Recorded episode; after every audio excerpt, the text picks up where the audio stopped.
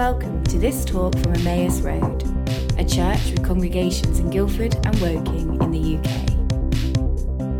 To find out more about who we are and what we're up to, please visit us online at emmausroad.com. Well, I am really excited to welcome up our speaker for tonight.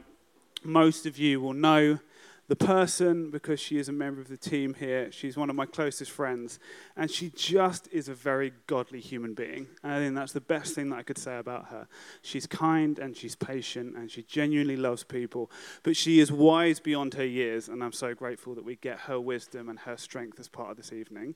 And so, Jazz is going to be finishing off our Nehemiah series, Nehemiah 8. And so, can I pray for you? Lord Jesus, I thank you for this message that Jazz has prepared.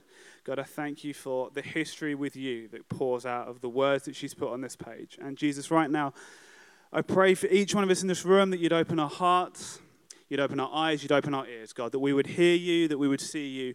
But most of all, God, as we learn from your scripture, as we learn from your word, we would encounter you and be changed into your likeness. Amen. Hello. How are we doing? We're very like panoramic today. I feel like we're 180 degrees. I like it. Is that right? 180 degrees? Yes, maths. so today we reach the final part of our series on Nehemiah. Hooray! It's been quite the journey, hasn't it? In week one, we prayed. In week two of the series, we planned, then we pioneered, we persevered, we've prospered alongside Nehemiah. Last week, we prevailed with the God who built the wall of the city with his people in 52 days. And today, in the sermon series sponsored by the letter P, we praise. But actually, before we go any further, there's something I really need to address. This series has been crying out for a terrible Bible based joke. Who is the shortest man in the Bible? Zacchaeus, but that's accurate. But I was going to go with Nehemiah. Nehemiah? Yeah? That's a good one. Thank you very much. But really, really, who was actually the smallest man in the Bible?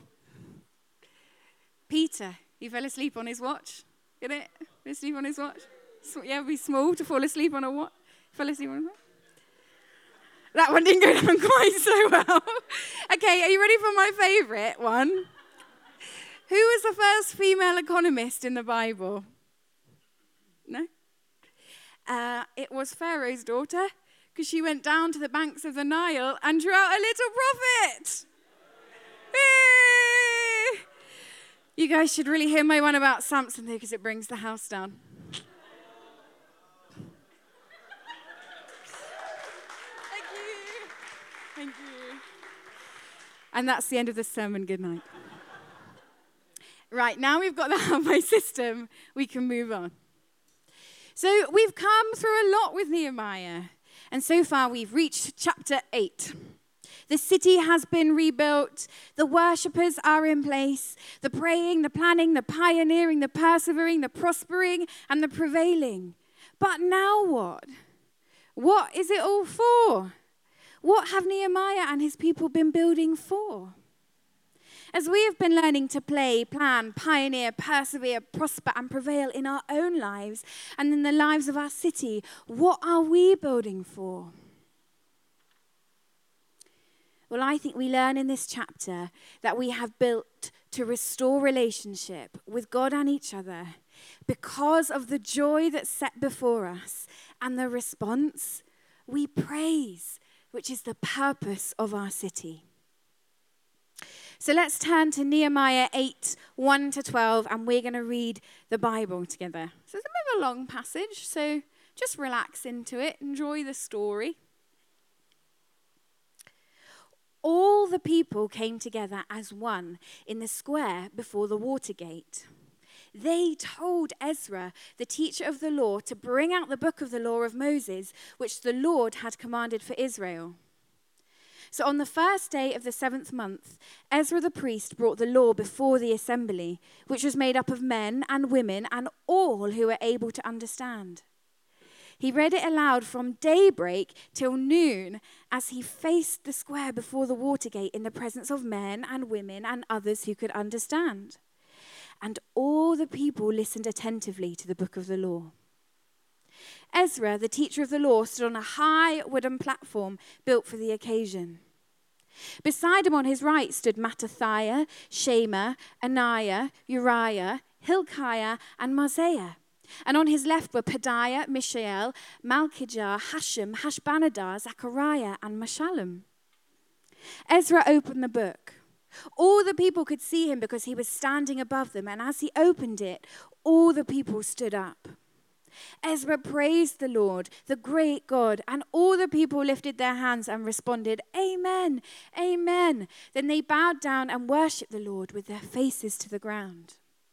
The Levites, Jeshua, Bani, Sherebiah, Jamin, Akkub, Shabbethai, Hodiah, Maaseiah, Kelita, Azariah, Jozabad, Hanan, and Pelaiah instructed the people in the law while the people were standing there.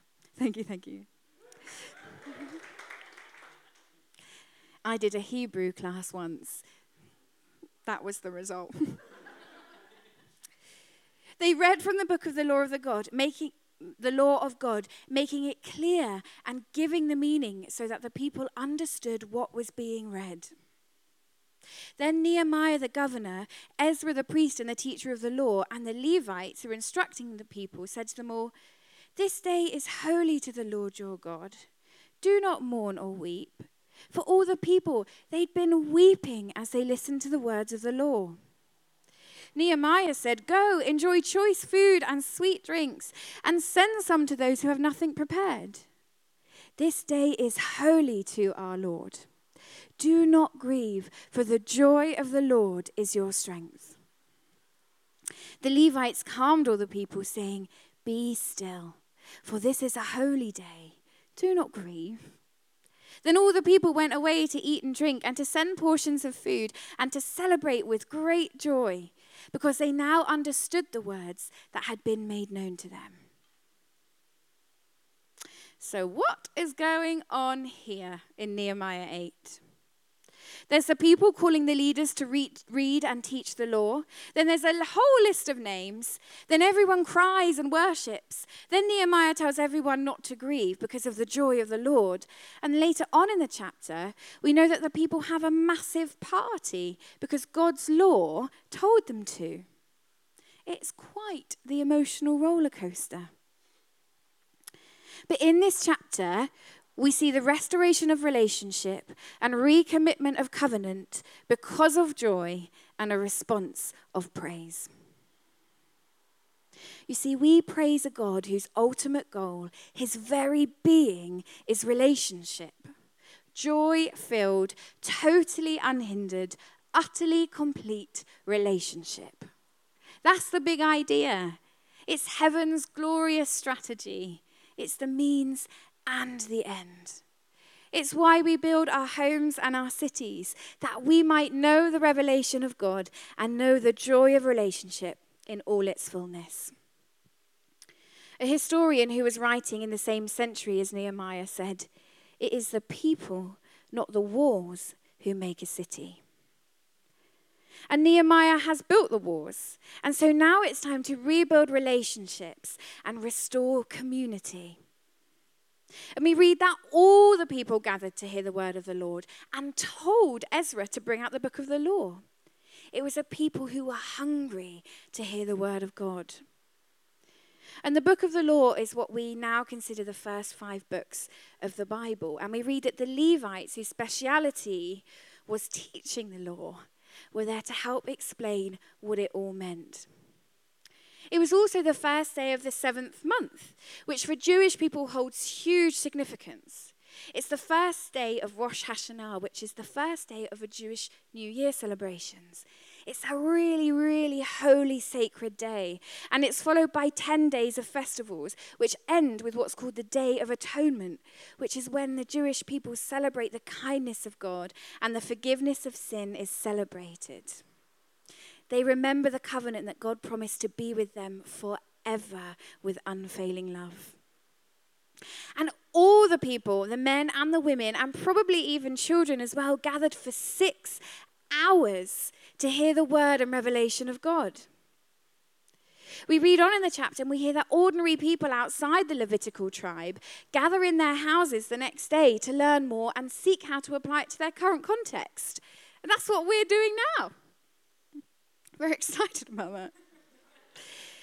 The inclusiveness here is so important.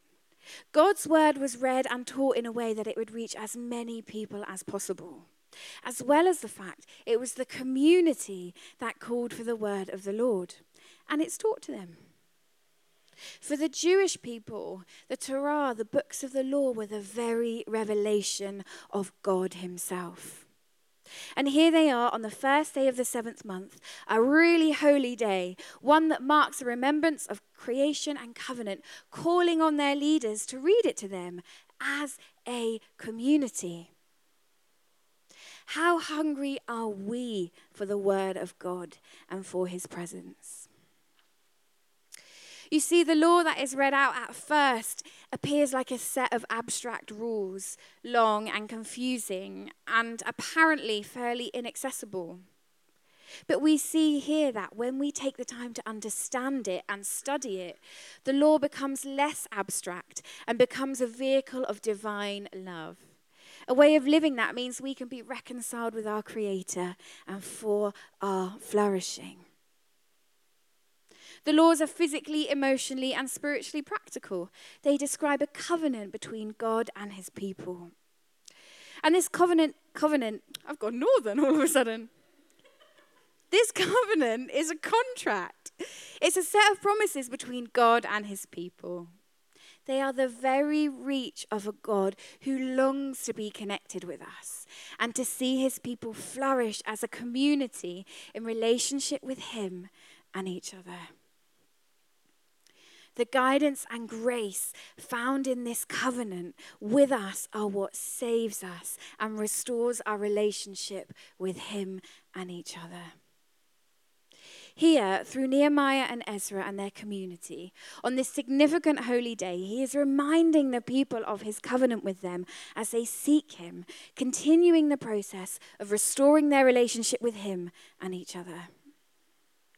Because since the moment you were created, since the moment we were created, God has been longing for relationship with you, with us. The cry of Nehemiah's people to hear his voice taught in their new city and the longing of God to meet with us comes together here in this beautiful moment as a community understand and accept his law as the way to know his presence among them. Here we see the recommitment of covenant and the restoration of relationship between a people and their God. And this is why we gather on a Sunday to recommit our covenant, our promise to love and be loved by Him, and restore our relationships with Him and each other. And now, because of the death and resurrection of Jesus Christ, the new covenant, nothing can separate us from the love of God ever again. Through relationship with Jesus, we are given full access to the love and character of God. But how hungry are we for it? Nehemiah's walls and houses spring to life as relationship is restored. The covenant is renewed and remembered, and true community is reformed, and the city begins to live and breathe. And so will ours. So will we as we keep our eyes on and prioritize relationship with Jesus and each other above all else. But this is hard work. If we've followed Jesus for a while or known the breakdown of relationships, so I think we all have at some point, we know that maintaining these relationships is hard. Life happens. We get it wrong we feel like God has let us down, and we know that at times other people have. So, why do we do it? Why do we keep pursuing these things? And why does God ask us to? I think it's because of the joy that is set before us. We read in the text that people are weeping in response to hearing God's law. And I don't think it's just because they've been stood up for six hours. Nehemiah says, Go and get your favorite food and drink, share it with others. Do not grieve, for the joy of the Lord is your strength. Where is this joy coming from? After everything they've been through as a people, they hear the law, the revelation of God, and they see just how wrong they've gotten it, how much they fall short. So, why does Nehemiah insist on joy? Joy is mentioned twice elsewhere as well in this chapter, in verses 12 and 17. And it's when the people understood the scriptures and when they obeyed the scriptures. It's the recommitment of covenant, the understanding of law as a vehicle of divine love. They have heard the voice of a God who longs to connect with his people. It's the beginning of a feast that ends with the Day of Atonement. This is where the joy comes from. Free and forgiven, relationship between God and his people is restored. The joy comes in the restoration of relationship. You see, joy is both the fruit and the facilitator of restored relationships. And this isn't the only time in which joy is involved in the restoration of relationship. A while ago, I went on a silent retreat to a monastery with old Mikey Strong. He's not old, he's a young man. Um, we went on a silent retreat to a monastery. Um, I was mildly terrified because we didn't really know monk etiquette and we didn't really have anyone to ask, What do you do when you're a monk? So we were just there being very quiet because I knew the one rule, which was don't say anything. and we had like a weird quiet lunch in a side room. It was very funny. Anyway, so I, because I didn't really quite know what to do, I went and sat in the chapel because I was like, I'll just sit very still all day. And as I was sat there all day in silence, I was sat staring forward. And in front of me, there was a sculpture of Jesus hung on a cross, and the Latin underneath it read, The God who ruled us from a tree. As I sat there and saw Jesus hanging on a cross, I contemplated the loss and pain of his death and thought to myself, where was the joy of God in this moment? Where is the joy as we remember the cross? And then my mind wandered to Hebrews 12. For the joy set before him, he endured the cross, scorning its shame, and sat down at the right hand of the throne of God. For the joy set before him, he endured the cross. Jesus endured death on a cross that we might be reconciled with God because of the hope of joy. Occasionally, people comment on the joy that my and Mike, my and Mike, my and Ma, my and, me and Mike hold. Got there at the end. Joy is my middle name. It's literally my name. But I don't think that joy that I hold is genetic makeup or a personality quirk that results in general jolliness. Some of it might be that. But I believe it's the fruit of actually enduring deep pain in the company of a God who loves us and a community who cares for us. Part of my story involves those close to me suffering abuse at hands of people who were supposed to nurture and protect them. I've seen people I adore walking through incredibly difficult things and coming to the pain of dealing with this. I live with the effects of it daily. In my previous job as a mental health nurse, I've seen beautiful recovery, but I've also seen fractured souls and over medicated people left to deal with their own trauma. I've had to cut people down from suicide attempts, and I've had to console parents when they've lost their children. But one of my greatest privileges now here at Emmaus is walking through the tough stuff with some of you. One of the reasons I sit down the front on a Sunday so often is because actually, when I sit further back, I just get really overwhelmed. because I watch you with all your incredible stories of triumph over adversity and pain and joy. And in the midst of it, I see you praise Him. That makes me cry. And I can't do anything, and I would just be a mess. I'm not telling you these things so that you can give me a pat on the back or a cuddle, although I do love a little hug nor am I trying to claim other people's hard fought victories and biggest hurts for my own. I'm telling you because we have walked through these things together and we have still known the joy of the Lord after the dark of the night. How? It has to be a miracle, a slow burning, plodding act of God. There is no other explanation.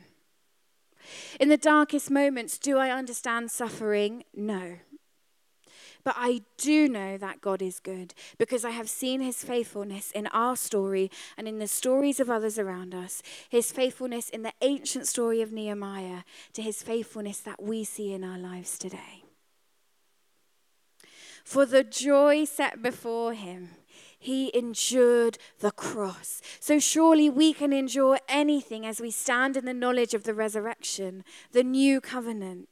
We can still sing and laugh and carry on, just as Nehemiah's people did, not because we're repressing the pain or that God is cruel and doesn't care, but because of the miracle of joy to still know joy after truly loving and walking with people who have lived through the worst this world has to offer is testament to the power of the resurrection. There is always life after death, and joy is a marker of life. Where there is life, there is joy, and where there is joy, there is life. To walk with the wounded through the battle, as Jesus commands us to, to commit to covenant relationship, means we're inevitably going to get wounded along the way. But to endure this, we must remain joyful. It seems to me that maybe joy is familiar with the pain of the grave, but makes its home in the hope of the resurrection. So when the dark days have come, I've had to contend for joy. We must contend for joy together as a community. So, how do we cultivate it? Is joy a choice? I'm not actually sure. Perhaps the choice is a few steps before the fork in the road when we reach joy or despair. Perhaps the choice is actually a thousand little ones made daily before we reach this division. In Philippians, Paul's letter is full of joy. He urges the church at Philippi from his prison cell to rejoice at every opportunity.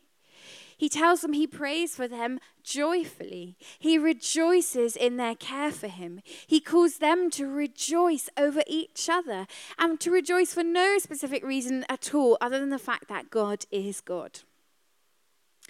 In his letter of joy, he urges us to believe the best of each other and live in unity.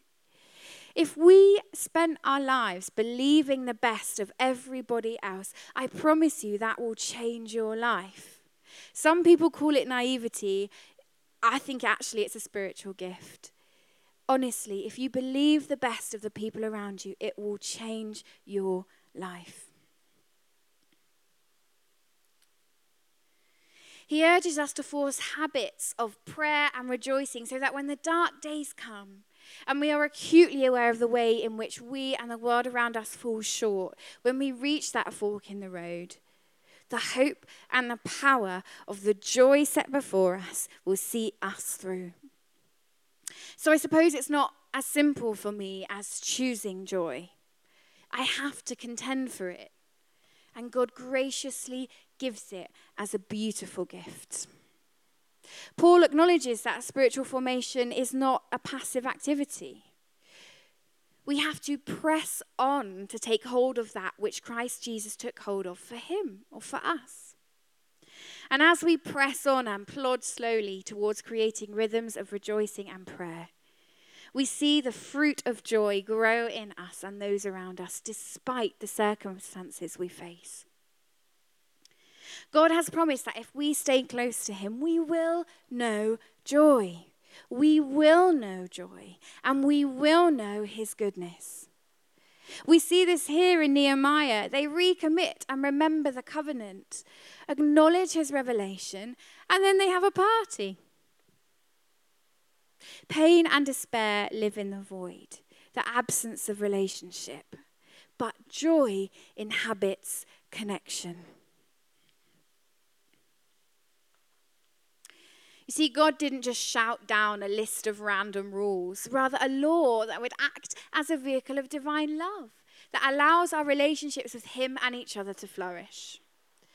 When I have turned to God and I have planted my feet in the hope of His resurrection and His promises, I have found joy. When we have turned to a community and friends who love and support us, as we love and support them, we have found joy. Joy seems to me to be the fruit of a life that seeks to identify with Christ at all costs. It's the fruit of a loving relationship with the Father, the fruit we are all desperate to know and for our loved ones to know. Joy loosens our grip on our own agendas and it releases our own intensity. There is so much freedom to be found in joy. Most importantly, Paul teaches us in Philippians that we mustn't confuse joy for fluff and frivolity and solemnity for substance. Joy is one of the richest, deepest substances of all. And when we stick close to God, we find the joy of heaven in the most seemingly insignificant things. I found that there really is joy to be found in everything that God has made. And my story so far is one that tells me that joy is worth fighting for. After all, joy is a telltale sign of heaven on earth, and this joy has carried me through. And so, just as the people in Nehemiah, we will allow the joy of the Lord to be our strength. We read at the end of the chapter that the people hadn't known such joy for a thousand years. We, Emmaus Road, will allow the joy of the Lord to be our strength. Not our city walls or our buildings, our established households or our roles within the community, our belongings, our national identity. No. We will allow the joy of the Lord to be our strength. So we have built to restore relationship with God and each other because of the joy that is set before us and the response, we praise the purpose of our city. The natural response to joy is to praise. Joy is both the fruit and the facilitator of restored relationships. And when we see relationship restored, we praise. The theologian Tozer says this His supreme purpose in making man was to have somebody capable to properly and sufficiently worship him and satisfy his heart. His supreme purpose in making man was to have somebody capable to properly and sufficiently worship him and satisfy his own heart. This is why we pray and plan and pioneer and persevere and prosper and prevail, that he might be praised with joy and out of the fullness of relationship with him and each other. A city that praises God is more than one that has churches in it that sing songs on a Sunday. Sung worship is one beautiful expression of praise, but true praise has the potential to ripple through everything. If creation exists to praise him, so should our cities. And that's why we build. That's why we seek to restore relationships because of the joy set before us, that he might be praised. And as a church in Guildford, we're not trying to build a church. We're trying to build a city on the foundations of a covenant relationship with God and each other because of the joy set before us, that He might be praised. Why do we sing songs on a Sunday? Because He is worthy, because it realigns perspective and restores our relationship with Him and others in order that He might be praised as wholeheartedly as possible. Why do we teach the Word of God? Because He is sovereign and because it illuminates our understanding of Him and the world around us, that it might restore our relationship with Him and others and makes a way that He might be praised as wholeheartedly as possible. Why do we care about social transformation? Because it restores dignity to God's creation, it re-establishes rights and re empowers those who we have trampled on. It restores relationship with each other and Him, that relationships might be restored again, that He might be praised as wholeheartedly as possible. Why do we pray?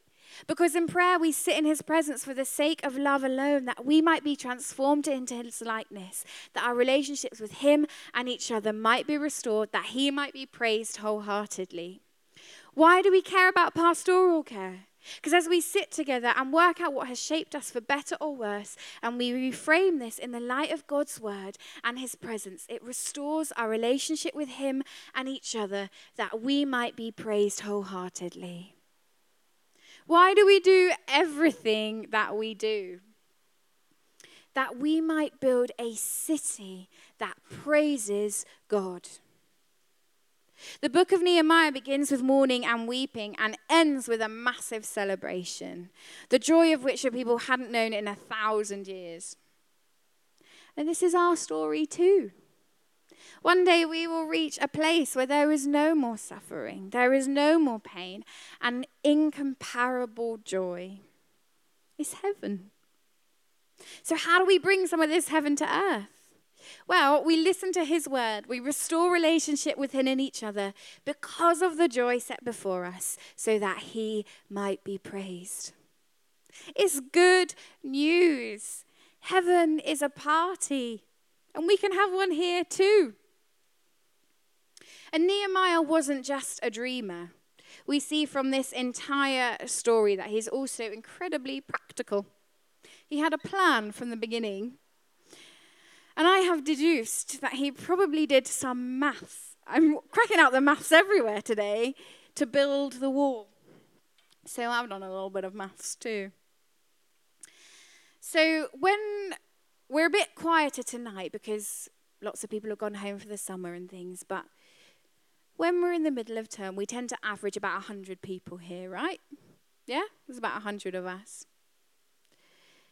So, if all 100 of us introduce just three people to Jesus over the next year, that's 300 people that have given their lives to Jesus. And if I was just to be like, guys, let's uh, bring 300 people to Jesus, you'd be like, Daz, you've got overexcited again. But three people each over the next year as Hannah taught last week, we worship the God of the 52 days. He built a wall that took the Ottoman Empire four years to build. With his people, he built it in 52 days. We worship that same God. Surely he can use us to bring three people into his kingdom over the next year. Imagine the impact on our city. And what if those 300 people all brought three people to Christ over the next year? That's 900 people. Look at my maths. And so on and so forth. You can see where this is going. So, what if we all bring three people to church, to Alpha, to Jesus, whatever, to see our city praising Him? Let's get hungry for his presence and take responsibility for our city, just as Nehemiah's community did. Think of those three people now. Think how a fully restored relationship with Jesus might impact them, might think of the joy that's set before them and you. Think of the joy that is set before our city if we learn to restore relationships that he might be fully praised. That's literally heaven on earth. So, why don't you make a plan now? How are you going to go from beginning to end with them, from mourning to feasting, from praying for them to them praising?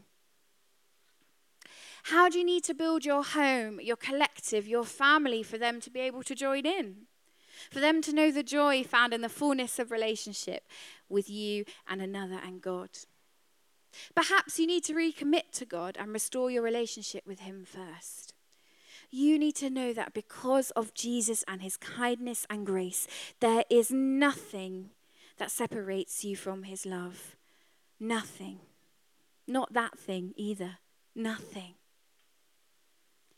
Perhaps you need to know some of the strength found in the joy of the Lord that we've talked about today. Perhaps it's a really practical rebuilding. You need to consider rebuilding the timetable of your week so that it leaves time for relationship, that your life might praise God in every way, and that our city would reflect this. So we have built to restore relationship with God and each other because of the joy set before us. And the response, we praise the purpose of our city. The word and revelation of God's presence with us brings joy and restores relationships and brings joy again. And so we praise, and when we praise, our purpose is fulfilled.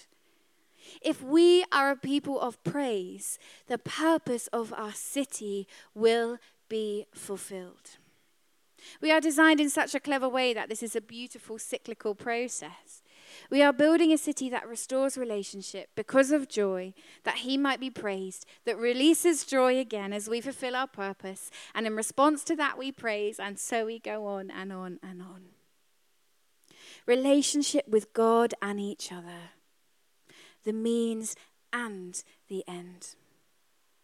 So, as we go on with our day and our weeks and our summer now, Whatever we are facing, whether it involves allowing the joy of Christ to carry us through our darkest hours, or whether we are praying, planning, pioneering, persevering, prospering, or prevailing, let's be people known for our rhythms of rejoicing. Let's press on and contend for joy in everyone and everything we see, and watch life break out in our city and his name be praised. Amen.